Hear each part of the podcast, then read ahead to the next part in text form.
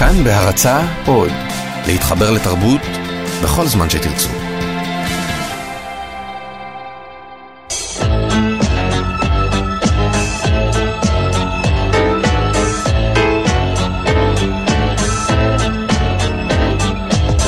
גיבור תרבות. הדוקטור דנה רב והדוקטור דוד גורביץ' באולפן עם יונתן גל.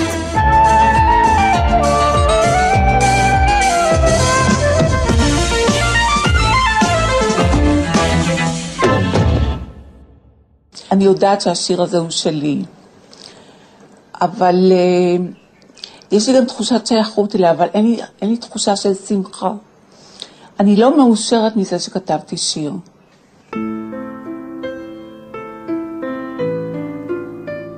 כן, שמענו את קולה של גיבורת התרבות שלנו לתוכנית הזאת, דליה רביקוביץ'. אנחנו כאן, כמו כל שבוע, דוקטור דוד גורביץ'. היי. דוקטור דנה רב. אהלן. ואני יונתן גת, ולדעתי הגיבורת תרבות שלנו היא שילוב לא מצוי של משוררת שכותבת גם בעברית קפדנית, קפדנית עד אובססיה, גם השפה שלה מלאת ידע, אנחנו רואים את זה באזכורים מהתנ"ך, התכתבויות עם המיתולוגיה היוונית, ציטוטים ספרותיים, זו מערכת חשיבה משוכללת בתוספת תחושת אובדן וכאב, כאב שהוא בלתי פוסק, כאב שלא עוזב אותה אף פעם. ואונטופובית, אני חושב שאנחנו לא נעשה צדק אם לא נוסיף עוד אלמנט אחד חשוב מאוד ברביקוביץ', וזה היופי. היא הייתה יפהפייה, וזה פרט לא שטחי בכלל, זה חלק מהתמונה השלמה של רביקוביץ'. כישרון, ידע, סבל ויופי. האמת היא שהגדרת אותה יפה מאוד, את כל האלמנטים האלה. אני חושב שהגדולה שלה באמת כמשוררת הייתה שהיא ידעה לגעת בחוויות הכי קיומיות של החיים. היו שתי משוררות באותה תקופה, דליה רביקוביץ' שהייתה ותיקה בהם, היא באמת הייתה אחרת מהשנייה. השנייה הייתה כמובן יונה וולך, ובזמנו היא כתבה גם שיר שבה היא נותנת לה התחושות שלה שהייתה יריבה פוליטית לעניין, אבל היא הייתה לדעתי סוג של כתיבה קלאסית מוקפדת, מאופקת מול באמת הפריצת הדרך והחדשנות האינסופית של יונה וולך. אז אפשר להגיד שפה מדובר על קלאסיות מול מודרניות, והיא הייתה באמת אחד מהשנשים המשפיעים ביותר לשירה הישראלית, יחד עם נתן זך, יהודה מיכי ובני דורם. כשהיא נפטרה, אז כמובן שדבק בה, בעיניי לפחות, התדמית הזאת של המשוררת האומללה, המשוררת הבודדה, המשוררת הזאת שבשיריה ביקתה את גורלה וכן הלאה. ובדיעבד, ככל שהעמקתי בשירה וככל שקראתי יותר, ראיתי דברים אחרים ונוספים לא פחות חזקים. המון כוח, המון חיות. רהיטות, שנינות, חוכמה, גם השירים הפוליטיים, סוג של בן אדם עם לחימה בלתי מתפשרת, מעוררת השראה, ראותה כבר אמרתי, קסמים שעושה בעברית.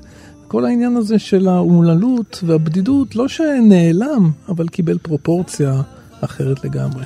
כן, עשתה כברת דרך ארוכה מחביבת גלי צהל, לאשתו של מפקד התחנה יצחק ליבני, שככה מלהטת, שם מככבת בתוכניות השונות שמזמינים אותה, כלומר בלב הקונצנזוס, אלא כאילו יותר הגישה הרדיקלית הפוליטית, בעיקר באחרי מלחמת לבנון, ועם השירים הפוליטיים שהיא פתאום מצאה עצמה מחויבת, שהם כל כך שונים מהשירים שהיא כתבה בארבעת הספרים הראשונים שלה, שיצרו את מעמדה וביססו את מעמדה כמשוררת החשובה ביותר של דורה.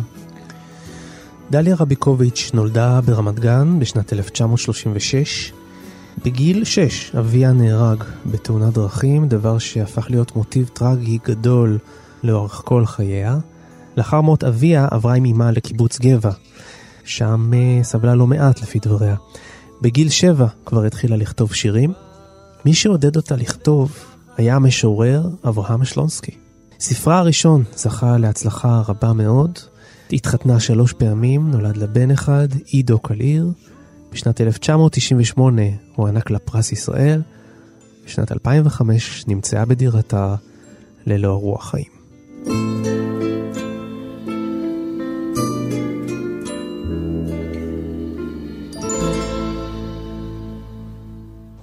הבגד. את יודעת, היא אמרה, תפרו לך בגד מאש. את זוכרת איך נשרפה אשתו של יזון בבגדיה? זאת מדיה, היא אמרה. הכל עשתה לה מדיה. את צריכה להיות זהירה, היא אמרה. תפרו לך בגד מזהיר כמו רמץ, בוער כמו גחלים. את תלבשי אותו, היא אמרה, אל תלבשי אותו. זה לא הרוח שורק, זה הרעל מפעפע. עוד לא הבנתי לקרוא אז טרגדיות יווניות, אבל ריח הבושם נדף, והייתי חולה מאוד. היום אני מבינה שזה בושם בלתי טבעי. מה יהיה איתך, היא אמרה, תפרו לך בגד בוער. תפרו לי בגד בוער, אמרתי, אני יודעת. אז מה את עומדת, אמרה, את צריכה להיזהר. האם את לא יודעת מה זה בגד בוער? אני יודעת, אמרתי, אבל לא להיזהר. ריח הבושם ההוא מבלבל את דעתי. אמרתי לה, אף אחד לא חייב להסכים איתי. אינני נותנת אמון בטרגדיות יווניות. אבל הבגד, אמרה, הבגד בוער באש. מה את אומרת, צעקתי. מה את אומרת? אין עליי בגד בכלל. הרי זאת אני הבוערת. כן, זה הבגד, השיר שהיא מגדירה אותו כאהוב עליה ביותר. כן, אני הבוערת, וכאילו, אתם חושבים שאני מדברת במין לשון כזאת, שמצד אחד גבוהה על הטרגדיה היוונית, על מדיה שאני שריפה וגורלה היה רע ומהו, מצד שני אומרת בכלל, זה רק משל, בעצם אני מדברת איתכם על מילים כדי להקל על עצמי, אני זאת שבוערת ואתם לא מרגישים, אתם חושבים שהכל זה מילים, טרגדיה יוונית, ככה אני מבין את השיר הזה, ואיך אני קוראת את זה בקולה. אחד השירים באמת החזקים ביותר שלה, אבל אני אהבתי גם שירים אחרים, למשל, שירי אהבה שלה, כמו זה, אילו יכולתי להשיג אותך כולך, איך אפשר לי להשיג אותך כולך? אפילו יותר מן הפסילים האהובים, יותר מן הערים החצובים ביותר, יותר ממכרות הפחם הבוער, נאמר מכרות הפחם הכבוי, והכל היום הבוער קטנור, עוד פעם, היום הבוער קטנור, בו כמו מדיה הבוערת. לא אפשר להשיג אותך לכל השנים. איך אפשר להשיג אותך מכל השנים? איך אפשר להעריך את הזרוע האחת, כפלג אחד שנער באפריקה? קירות בחלום את מפרץ השערות, קירות בחלום אונייה שטבע, כשם שמדמים עננים כיצוע, שושני העננים כיצוע לגוף, הרביצותך הם לא יסעוך, אל תאמן כי יסעוך. לא אפשר להשיג אותך כולך שבכולך. לא אפשר להשיג אותך כמו המתכת. נאמר, כמו עמודים של נחושת. נאמר, כמו עמוד נחושת סגולה, העמוד שזכרתי בקיץ שעבר. וקרקע הים שלא ראיתי, וקרקע הים שאני רואה בעומס של 1,000 סופחי אוויר, 1,100 נשימות כבדות. לא אפשר להשיג אותך, כולך שבא עכשיו. איך אפשר שתהיה לי כמו אני עצמי? זה יופי. נכון? כאילו הרעיון הזה של להתחבר, להיות בסימביוזה של אהבה, להתחבר לעצמי, שתוך כדי שאני מתחבר אליך, להשיג את הכולך שבכולך. להגיע לתמצית שבתמצית. זה מה שעשתה בכל השירים שלה, עשתה לגעת בתמצית של היופי ושל האמת, בכל מיני רבדים. אז זה מה שעושה השירה בעצם. היא נוגעת בדברים שאין לך ניסוח רגיל בשפת היום-יום לומר אותם, ועדיין אתה מרגיש אותם, הם ממשיים לך, הם מטרידים אותך, הם עוברים לך איפשהו כבזקים ככה, כמין חלקיקים כאלה קטנים בתוך הראש, בתוך הרגש. הגדולה שמשורר כמוה, משוררת כמוה, זה שנותנת איזה ביטוי. ודע, שפה שלה מאוד יומיומית, ומצד שני היא משווה את הכל למשהו כזה מיתולוגי, אינסופי כזה, והאהוב הוא כמו האב, האב הזה שכל כך מתגעגעת אליו אחר שהוא נפטר, ובאותה תאונה אכזרית, ברחוב ז'בוטינסקי בתל אביב, ודמות האב, היא דמות המאהב, כן, ברמת גן, נכון, ז'בוטינסקי ברמת גן, דמותה ודמותם האהוב, כאילו מתאחדים בסופו של דבר, כי אי אפשר להשיג אותך כולך שבכלך, אתה כבר לא שם. אז אם אתה רוצה אהבה רומנטית בגלמותה, אהבה שמדברת על אי האפשרות של ההתקיימות שלה.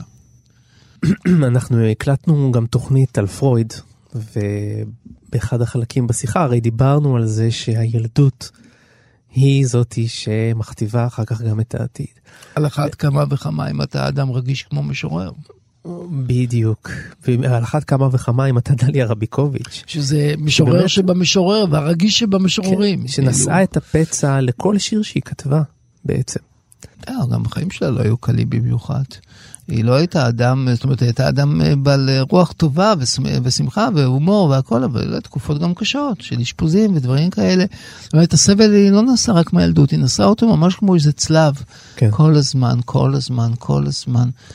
כאילו הנורמליות והטירוף, הטירוף הזה של מדיה שהיא קרה, עמד לה מול העיניים. זאת כן, אני ששרה, כן. זאת אני שבוערת, זה לא הם, זה לא שם בטקסט ההוא שם איפשהו, משהו רחוק, זה אני.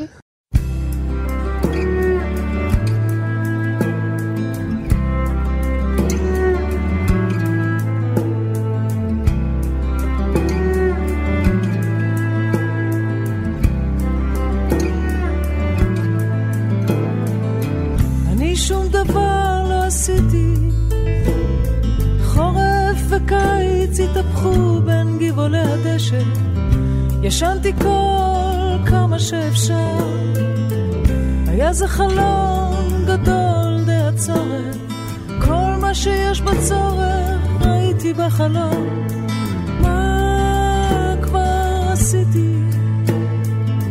אני שנים לא עשיתי כלום.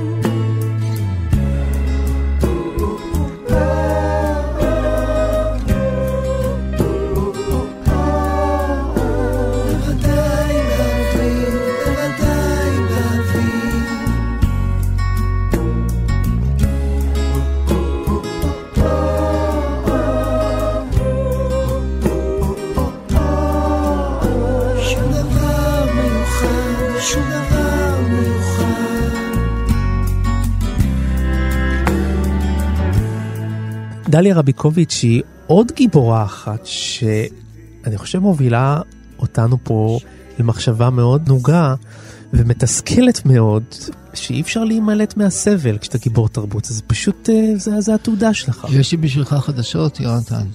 גם כשאתה טעם רגיל, אתה לא יכול להימלט מהסבל.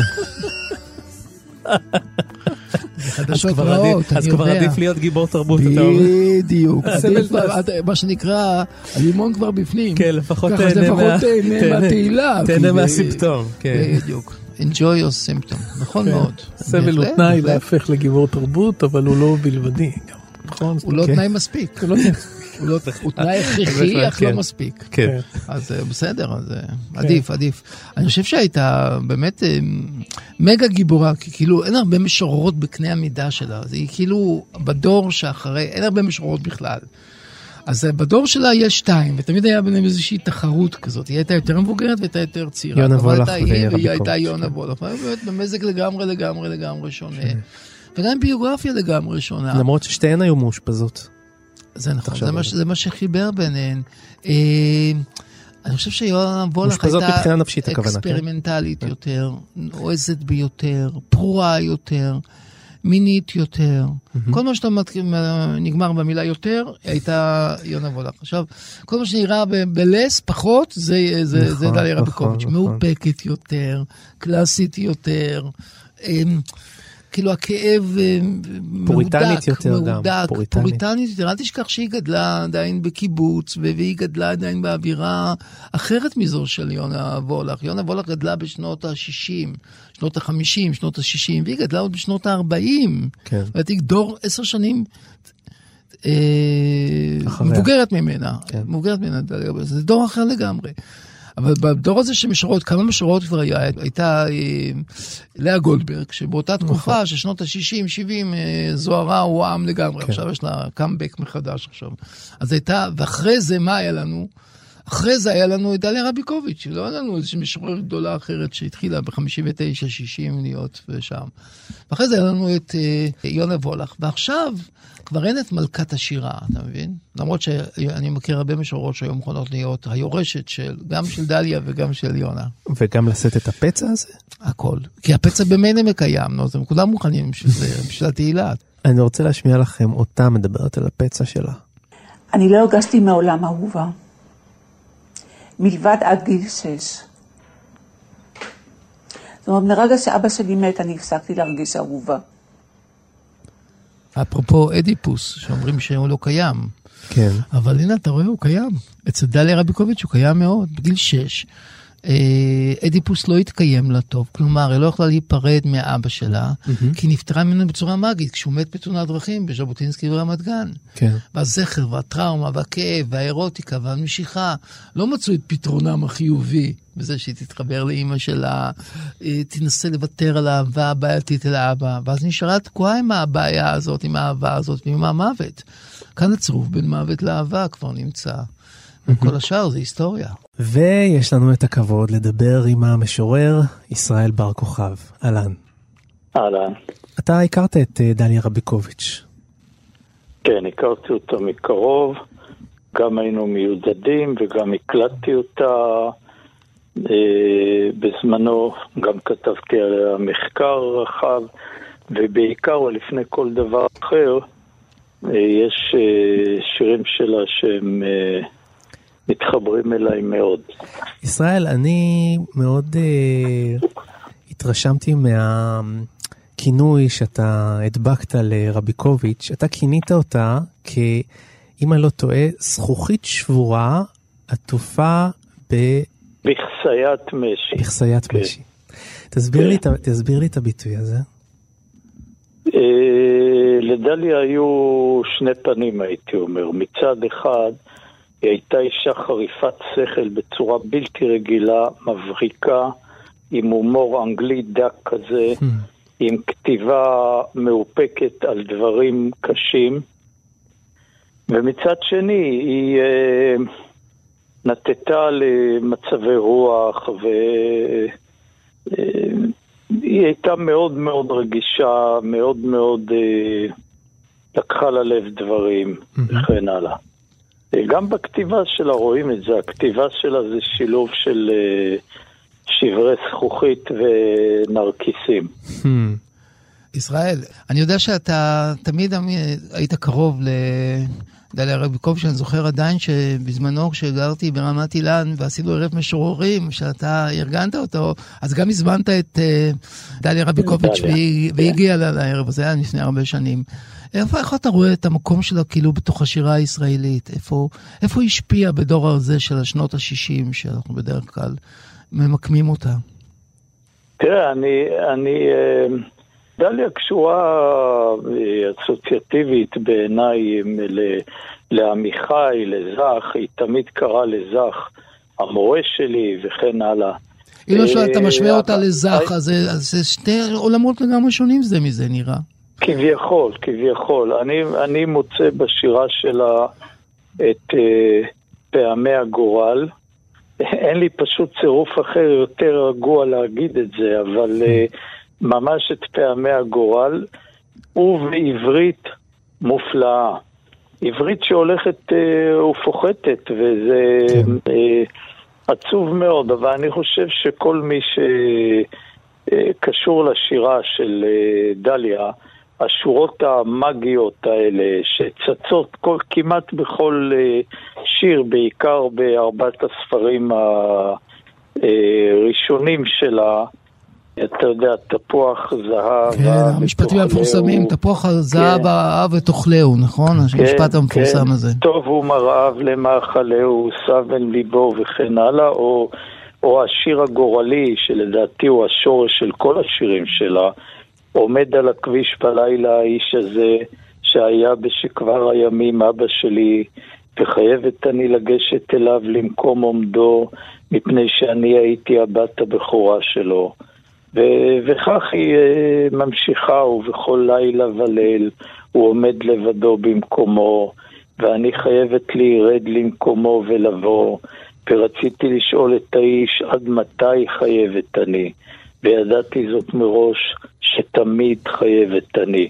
הגורליות הזאת, תאונת, ספק תאונת דרכים, ספק התאבדות על כביש ז'בוטינסקי המחמיר לב בקיורו, ליד קולנוע רמת גן של פעם, מול המשטרה האנגלית, שם הוא נדרס למוות ולא גילו את אוזניה על כך, רק אחר כך זה נודע לה מפי הילדים שנהגו להתחזר אליה וכן הלאה. כן, היא באמת לא הייתה לה ילדות מאושרת במיוחד בקבוצת גבע שהתחנכה, היא כתבה על זה הרבה מאוד, על הילדות שלה בקיבוץ ועל, אתה יודע, התחושה כן. הזאת של ילדה כאילו רגישה, פגועה, מול הקולקטיב הזה עם הלינה ועם היחס הנוקשה והדבר הזה, ולא דיברה על זה בעבר רבה, אבל הרבה טראומות נוספות בחיים שלה.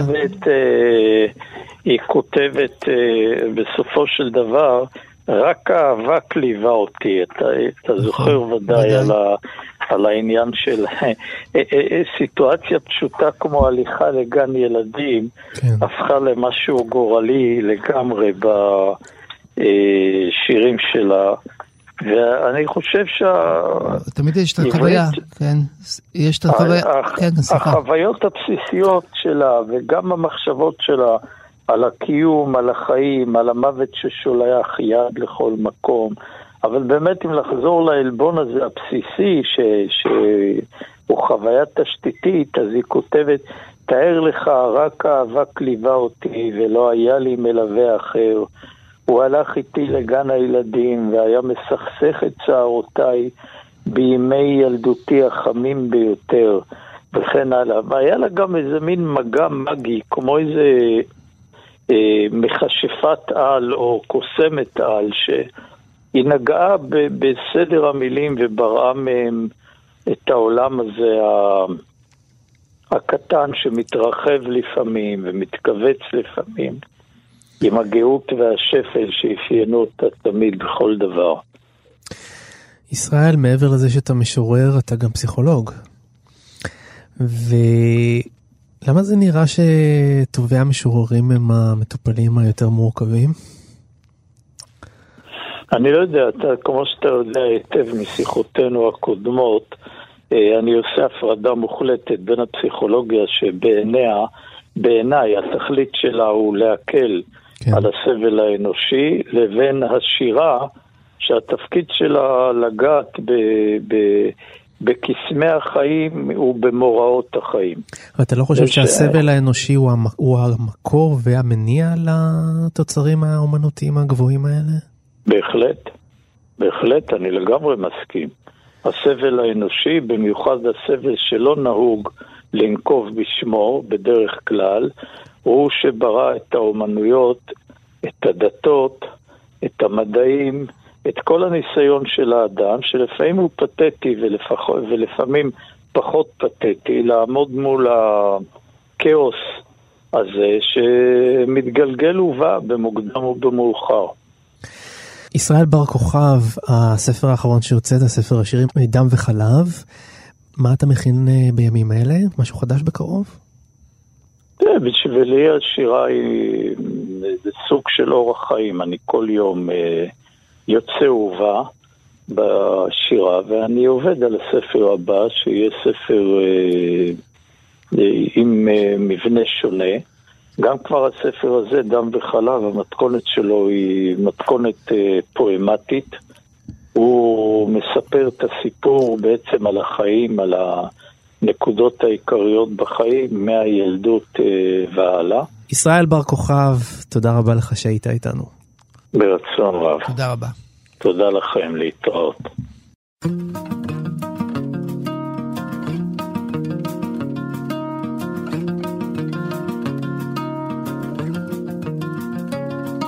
בלילות אני חושבת תמיד על מיקי וכמה שהוא נחמד.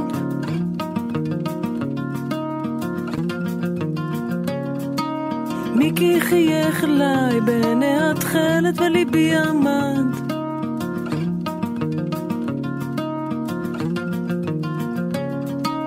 מיקי החביב, מיקי היקר, פעם היה קפיטן בספינת מלחמה, במשחטת היה נוסע הלוך ושוב, בתזנח שולים בין קרטים לספרד.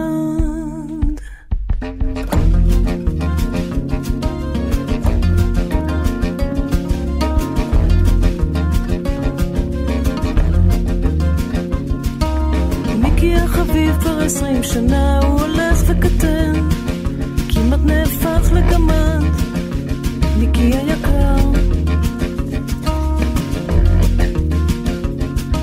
לפני 25 שנה היה מיקי ספן מלחמה, פסים של זהב היו על שרוולו, כמעט התפגע מיקי מגאווה, בלילות היה שוטה לשוחרה, בימים היה מעלה נחשולים, כמו לוויתן זוהרה המשחפת שלו, עיניו דמו מאהבה, אחר כך הכל השתנה. כבר 22 שנה. אהבת תפוח זהב. תפוח זהב אהב את אוכלהו, טוב הוא מרעב למאכלהו, שם את ליבו כי הוא הרוההו, אתרוג בו ירהב, חכמתי ממנו, אילן התעצב, ימות ואיננו, פחז נחשב, מי ישיבנו? אתרוג בו סרהב, היבונה הפתי, אילן התקצף, שרי וחתי, חזור בך היטב, כי כסל סנתי. תפוח זהב אהב את אוכלהו, אהב את מכהו, בכל עבריו. תפוח זהב אהב את אוכלהו, הלך אל מכהו, ברות לשיניו. תפוח זהב נבלה באוכלהו, בא בהורהו, אף בבשריו. זה שיר נורא והיום, נכון? שיר של אהבה מזוכיסטית מושלמת, שבה הקורבן רוצה להיבלע בתוך הגוף של מי שהרג אותו.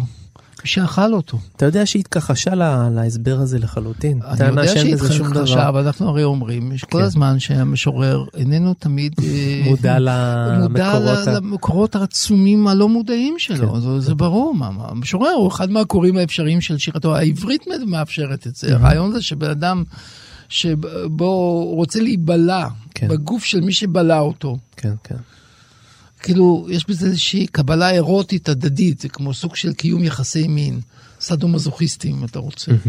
אבל שהתוצאה שלהם זה אהבה מושלמת, שהיא גם היבלות מושלמת. הנה לך עוד דמיון עם יונה וולך, סליחה שאני מכניס את זה עוד פעם. גם היא דיברה על סדומזוכיזם בצורות קצת יותר בוטות. הן מאוד נכונות, אני חושב שבצורות יותר בוטות, אבל גם פה יש זה שיר אירוטי מאוד, לא? כל התפוח זהב, כל הזה לבוא בבשר שלו, זה ברור שהתיאורים הם אירוטיים.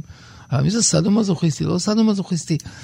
זה שהיא כמיהה לסוג של עונג מסבל, וזה דיבר אותו כל החיים, הרעיון הזה של לא לאושר נועדנו.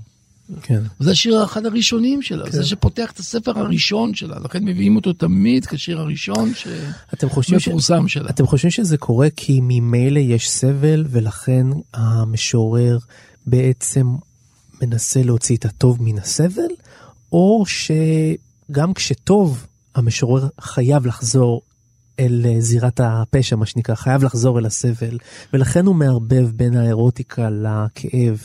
אני חושב שהדבר השני שאתה הצעת הוא נכון יותר. המשורר באמת חוזר תמיד לזירת הפשע. המנוע. מה? זה המנוע. זה המנוע. זה כאילו נשמע, לא נעים לשמוע, שהסבל הזה הוא מכרה זהב. עכשיו, אצל אדם רגיל, הוא רק סתובב. הוא משלם, אולי הולך לטיפול פסיכולוגי, כדי לסבול פחות. המשורר, הרבה פעמים, הטיפול הפסיכולוגי שלו, זה להוציא את הכאב ולהפוך אותו למשהו אובייקטיבי, כלומר למשהו יפה. כלומר, לחרוזים, כלומר למשקל, כלומר לבית, יש לו התחלה, אמצע וסוף. זה להמיר חוויה סובייקטיבית כואבת לחוויה אובייקטיבית של יופי. זה מה שעושה השירה. מכרו האחים את יוסף לעבדות, שמענו במישור כמרות אש ואשם, ובתוך הקמה התפרס לו הגדוד בעמק דותן. עמק תבואות בחרם זיתים, עמק חיטה לבנה כפשתן, וגלי וצבי בהדר גבורתם. הלושו ניפגש בלי קרב ובלי אש, עוד נשובה אל עמק דותן. לכל פרח שדה אז היד אליו לב, שם חלפו האבים הצחורות ואיתן, ובקרם ממול התחפר האויב בעמק דותן.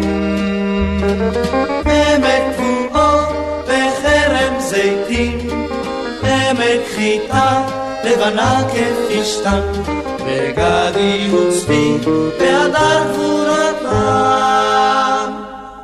הלא שוב ניפגש בלי קרב ובלי אש, עוד נשובה אל עמק דותן. כן, עמק דותן, מדהים, מדהים. שיר פוסט מלחמת ששת הימים כמובן, סיפור הקרב בעמק דותן. אתה יודע, אנחנו הרבה פעמים מדברים על גיבור תרבות, ואני אוהב את ההגדרה שנתנו שגיבור תרבות הוא מי שמגדיר את הזמן, שבאיזשהו אופן הוא מייצג את הזמן שבו הוא מתקיים, הפופולריות שלו והעובדה שמסמנים את הזמן דרכו וכן הלאה. סיפור של דליה רביקוביץ' הוא מעניין בהקשר הזה. תראה, אחרי ששת הימים היא לגמרי בקונצנזוס. זה מה שאמרנו קודם, היא מבקרת בגלי צהל, מבקרת, לא רק מבקרת. היא שמה חלק בקוזת, היא אשתו של מפקד גלי צהל. בסדר, אשתו של מפקד גלי צהל זה דבר אחד, ומעבר לזה, באמת, כמה מהפזמונים שלה הופכים להיות להיטים של הלהקות הצבאיות, השיר ששמענו, עמק דותן, בסיירת שקד, סיירת שקט, קראו לזה אז, כדי לא לחשוף סוד צבאי, ועוד שירים של להקת פיקוד דרום וכן הלאה.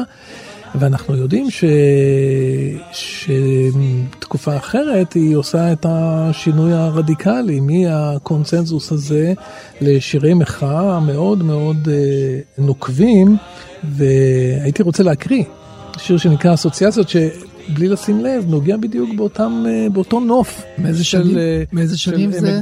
אנחנו פה אחרי מלחמת לבנון, ותשמע, היא כותבת נדמה לי על עצמה אם אני לא טועה. השיר נקרא אסוציאציות. מה יש לה להגיד? מה יש לה להגיד? מה עוד יש לה להגיד? יש לה תשוקה מעוותת לסבול. ובארצנו, נוף יפה. קרמים תלויים בגב ההר. צל עננים על המישור. ואור. וחלקה מגודרת. וגם 3 שורות זיתים שעקרו אותם למטרות ענישה. ו3 זקנות עקורות שיניים. מזקנה אלא מה? אלימות איננה חזות הכל. מה פתאום בשבת הצחה? בשבת המאושרת מתגנב זכרו של האיש שהרגו אותו במכות. אותו ואת בנו לא תמיתו ביום אחד. כתם של עננה קלה השתקע על המישור. בזיכרון יעקב מתפקע היקב, מצוף ענבים, וגם הסמינו מלאו בר, והוודיות מלאו מים, ומתחת לאבן הפוכה הקרב זוחל. שירת הטבע. ואת הערבי ההוא הרגו במכות. ממש רוצצו את גופו במכות, אבל לא בזיכרון יעקב ולא במזכרת בתיה. אלה מושבות הברון, רדומות, מתמזגות בנוף. מה יש לה להגיד? מה יש לה להגיד? היא סתם מחפשת דרכים לסבול, ולהגיד מילה רעה. היא לא אחת מאיתנו. היא לא רואה את כל הטוב והיפה שבחיים. היא לא רואה אותנו כמו שאנחנו. אנו באנו ארצה. זה באמת שיר חזק. השיר הזה הוא מדהים, לא רק הסיום, כמובן שהוא מאוד דרמטי, אנו באנו ארצה, בנות ולהיבנות בה וכו', אלא איך... על התבנית שלה, היא כביכול לוקחת את הפשעים הנוראים שהיא מתארת, ואומרת, לא, זה לא נורא כל כך, כן. זה לא נעשה ביחד, זה נעשה בימים שונים, זה אנשים שונים, כן, כן. הזיכרון רק מצרף אותם. זאת אומרת, היא כביכול מתממת במרכאות, ואומרת, הזווה היא לא נוראית כל כך, יש נסיבות מקילות, וזה הרבה יותר, ואל תעשו מזה עניין גדול. מה יש כאן להגיד, חוץ מהאישה הזאת, על הדבר הזה? המרוב שהיא מכחישה כל הזמן את הזוועה, כמובן הזוועה מצטברת, ובסוף התנסחת במשפט הזה, אנו באנו ארצה. כן, זה גם שיר על זוועת ההכחשה.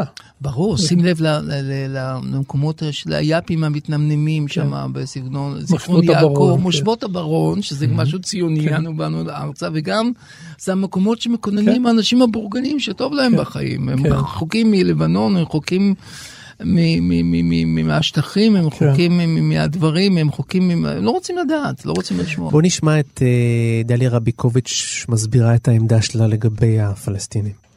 תראי, אני ביותי מחזיקה דרכון ישראלי, שותפת לכל העוולות שנעשות לגבי הפלסטינים. ואני אפילו באופן תיאורטי מועמדת לשפיטה בבית הדין בינלאומי בהאג. ומה שאני רוצה להגיד בזה, זה שידיי לא שפכו את הדם, ושאני עשיתי כמיטב יכולתי למנוע את זה. ואני יודעת שיש אנשים שזה לא ימצא חן בעיניהם, והם יגידו שיש לי תחושה מעוותת לסבול, אז שיגידו.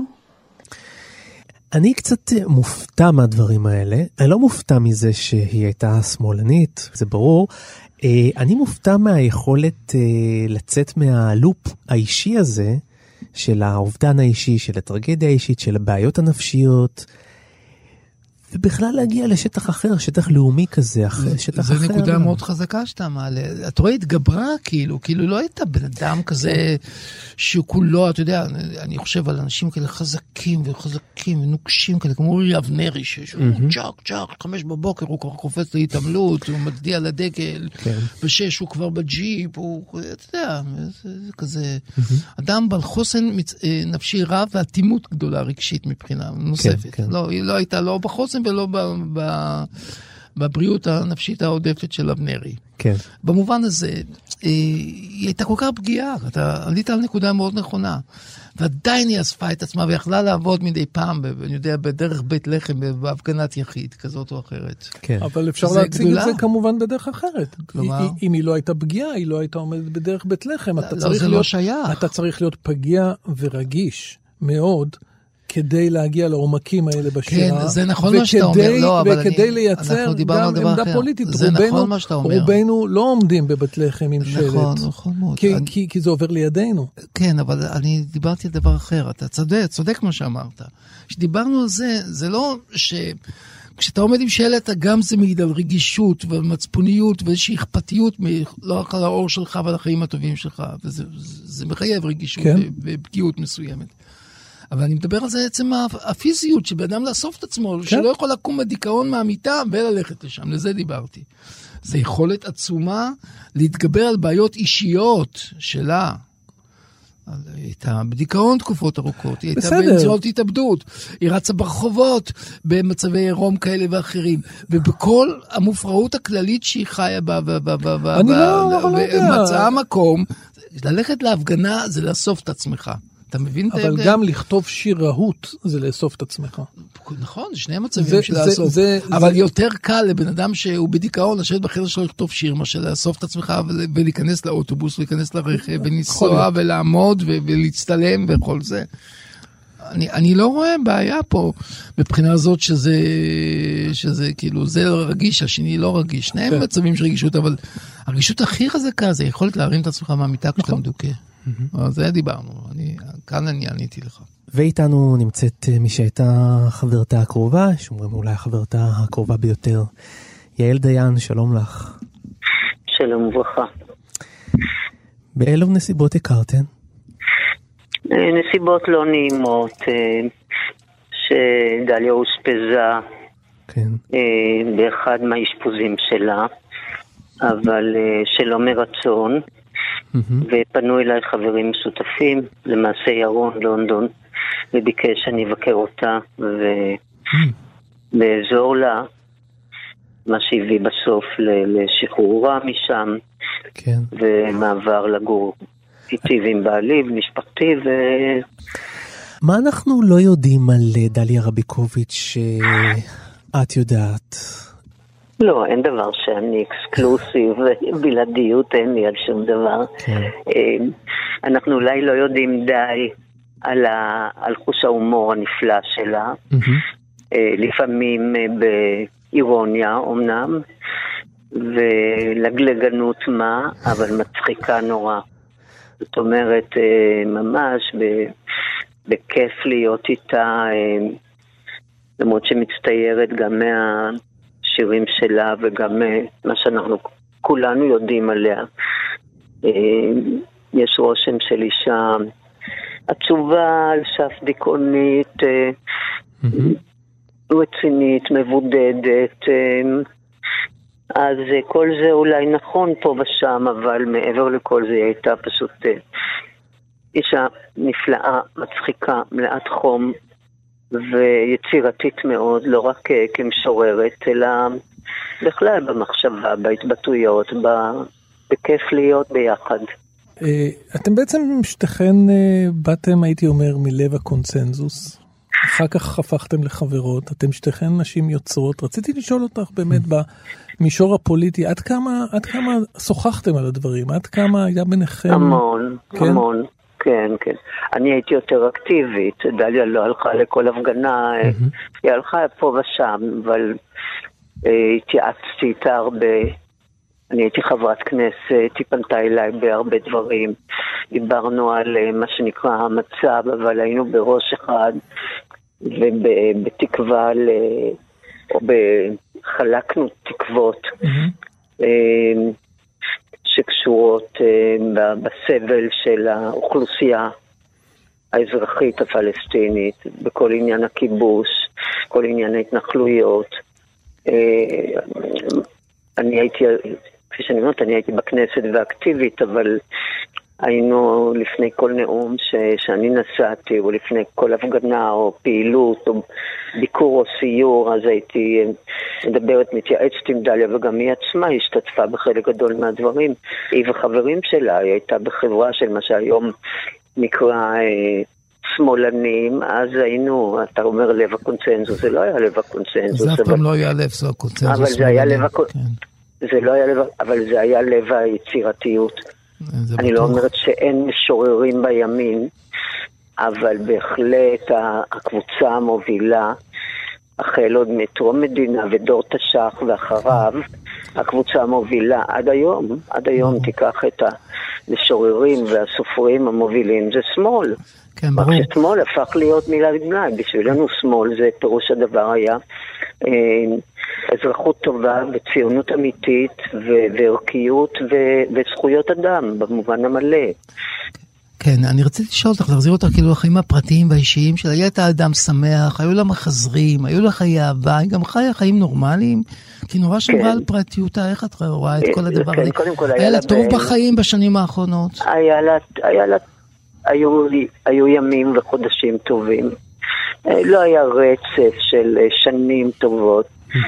היא מאוד הייתה קשורה לבן שלה, והיא לא, לטעמה היא לא הייתה די, היא לא קיבלה משמורת עליו, והוא היה אצל האבא שלו, ורק שהוא היה בוגר, ובסוף לימודי התיכון, ואחר כך בצבא, ואחר כך הוא נסע ללמוד בארצות הברית, אז היא כמובן חזרה ליחסים מלאים איתו, וזה מילא אותה, והיא הייתה ממש האימהות והחיים עם אידו, ולראות את אידו ולעקוב גם בשירים שלה כשאידו היה ילד, אבל זה היה מרכיב מאוד מאוד משמעותי, וגם אמא שלה, בשנים הטובות של אמא שלה, ואחר כך היא באחה, והיא הייתה מרוחקת, אבל היו לה יסודות גם קשים, כי אבא שלה נהרג בתאונה כשהייתה ילדה קטנה, וגם פיצויים טובים ושמחים של חברויות והמון וחברים ונישואים כמה פעמים. היא לא הייתה לבד אף פעם, נכון? היא הייתה מוקפת ככה, חבורה של ידידים. הייתה לבד? לא יודעת, היא הייתה לבד כל, בוא נגיד שזה מה שנראה לעין ומה שבאמת, אני חושבת שהיא הייתה לבד כל הזמן, והיו בלבד הזה סדקים. שאני זכיתי ונכנסתי לסדק כזה, יצחק ליבני היה בסדק כזה. בעלה. כן, לא אבא של אידו, אבל הוא הייתה נשואה לו, תקופה מסוימת, אבל והיו לה חברים טובים, ואני לא מדברת כבר על מעריצים בזה, אבל נתן זך ואורי ברנשטיין, וחברים וחברות שממש היו קרובים, אבל זה לא היה ממש שובר בדידות. יעל, היא שיתפה אותך במחשבות אובדניות? כן, ולא, אתה יודע, זה לא משהו ש... זה כמעט מצחיק לחשוב על זה במובן של שיתוף. היא כמעט הודיעה לי כל פעם שהתכוונה לעשות מעשה. ודאגה, היה לי מפתח לדירה שלה וגרתי קרוב ובאתי בזמן. ובילינו כמה לילות לא כל כך נעימים במיון באיכילוב. אבל... במיון באיכילוב בגלל ניסיונות כאלה או אחרים. פיזם שהיא עשתה. כן, אבל עזוב, זה כבר באמת, זה לרדת לרמה, מה שאולי קיבלה לדעת שדווקא כשהיא מתה, מותה היה מקרי ולא, כן, ולא, לא התאבדה. נכון, כן, זה מה שדובר אחר כך בחקירה שעשו. היא אף פעם, גם התקופות הקשות ביותר, היא לא הפסיקה ליצור ולכתוב. יעל דיין, אנחנו מאוד מודים לך שהיית איתנו. תודה רבה. תודה רבה. תודה רבה, כל טוב.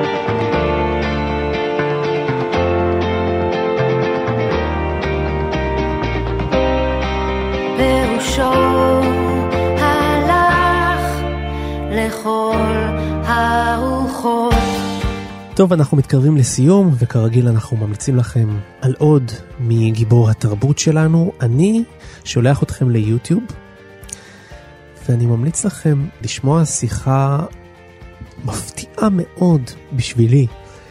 דליה רביקוביץ' יושבת בתוכנית קשר משפחתי, ועוברת סוג של אנליזה. לא טיפול פסיכולוגי ממש, אבל כן, על הילדות, ועל הטראומה, ועל הסבל, ועל ההורים, ועל אימה, ועל המעבר לקיבוץ, וכתיבת השירים. אני מאוד התפלאתי כמה היא כנה, וכמה היא, עד לאיפה היא מוכנה לשתף. זה מאוד מאוד הפתיע אותי, כדאי לכם לצפות. דליה רביקוביץ', קשר משפחתי ביוטיוב. דוד? אוקיי, אז מה אפשר להמליץ? כמובן אפשר להמליץ קודם כל לקרוא את השירים האלה שקופצו ביחד. אפשר להסתכל על השירים הראשונים שלה, מאהבת תפוח הזהב וצפונה, עד ליום האחרון. לאחרונה יצא ספר מאוד מאוד מעניין, שדעתי הוא פתוח גם לקהל הרחב, ויכול לקרב כל אדם לשירתה של רביקוביץ'. הספר שהוציא חוקר הספרות גדעון טיקוצקי, שנקרא דליה רביקוביץ' בחיים ובספרות, ספר מאוד מאוד מעניין, שמלווה בתעודות חדשות ובהסתכלות חדשה ומקורות חדשים, על אופי שירתה ועל פעילותה, גם השירית וגם החוץ שירית של דליה רביקוביץ', ואני חושב שזה ספר מעניין מאוד ומומלץ מאוד לכל אוהבי שירתה ואלה שיהפכו לאוהבים שלה בהמשך. דן? בעצם הספר האחרון של דליה רביקוביץ' הוא לא ספר שירה, הוא ספר סיפורים. הוא יצא לאור בשנת 2005, הוא נקרא באה והלכה. יש שם סיפורים שנוגעים בחיים של דליה מכל מיני זוויות, בצורה יותר ברורה, בצורה יותר מרומזת. אני חושב שזה, אתה יודע, איזשהו סיכום לחיים של המשוררת הגדולה הזאת, ואולי גם סיכום ליצירה שלה. סיימנו, אנחנו מודים מאוד לטכנאי שלנו נדב זילברשטיין, ליאל שינדלר שהביא אותנו לשידור. אתם מוזמנים להיכנס לעמוד הפודקאסטים שלנו באתר תאגיד השידור הציבורי, שם תוכלו לשמוע את כל תוכניות גיבור תרבות, ואם הזכרנו כבר כל כך הרבה פעמים את יונה וולך, אז עשינו תוכנית גם עליה. אתם מוזמנים להקשיב ולהשוות בין השתיים, אם תרצו. תודה רבה לך, דוקטור דוד גורביץ'. תודה רבה, יונתן. תודה רבה, דוקטור דנה רב. תודה, יונתן. תודה, דוד. אני הייתי יונתן גת, ואנחנו נתראה עם הגיבור הבא. כנראה יהיה גם שם סבל נוסף. נשתדל שזה לא יהיה כואב מדי. להתראות לכם. ביי ביי. ביי ביי. ביי ביי.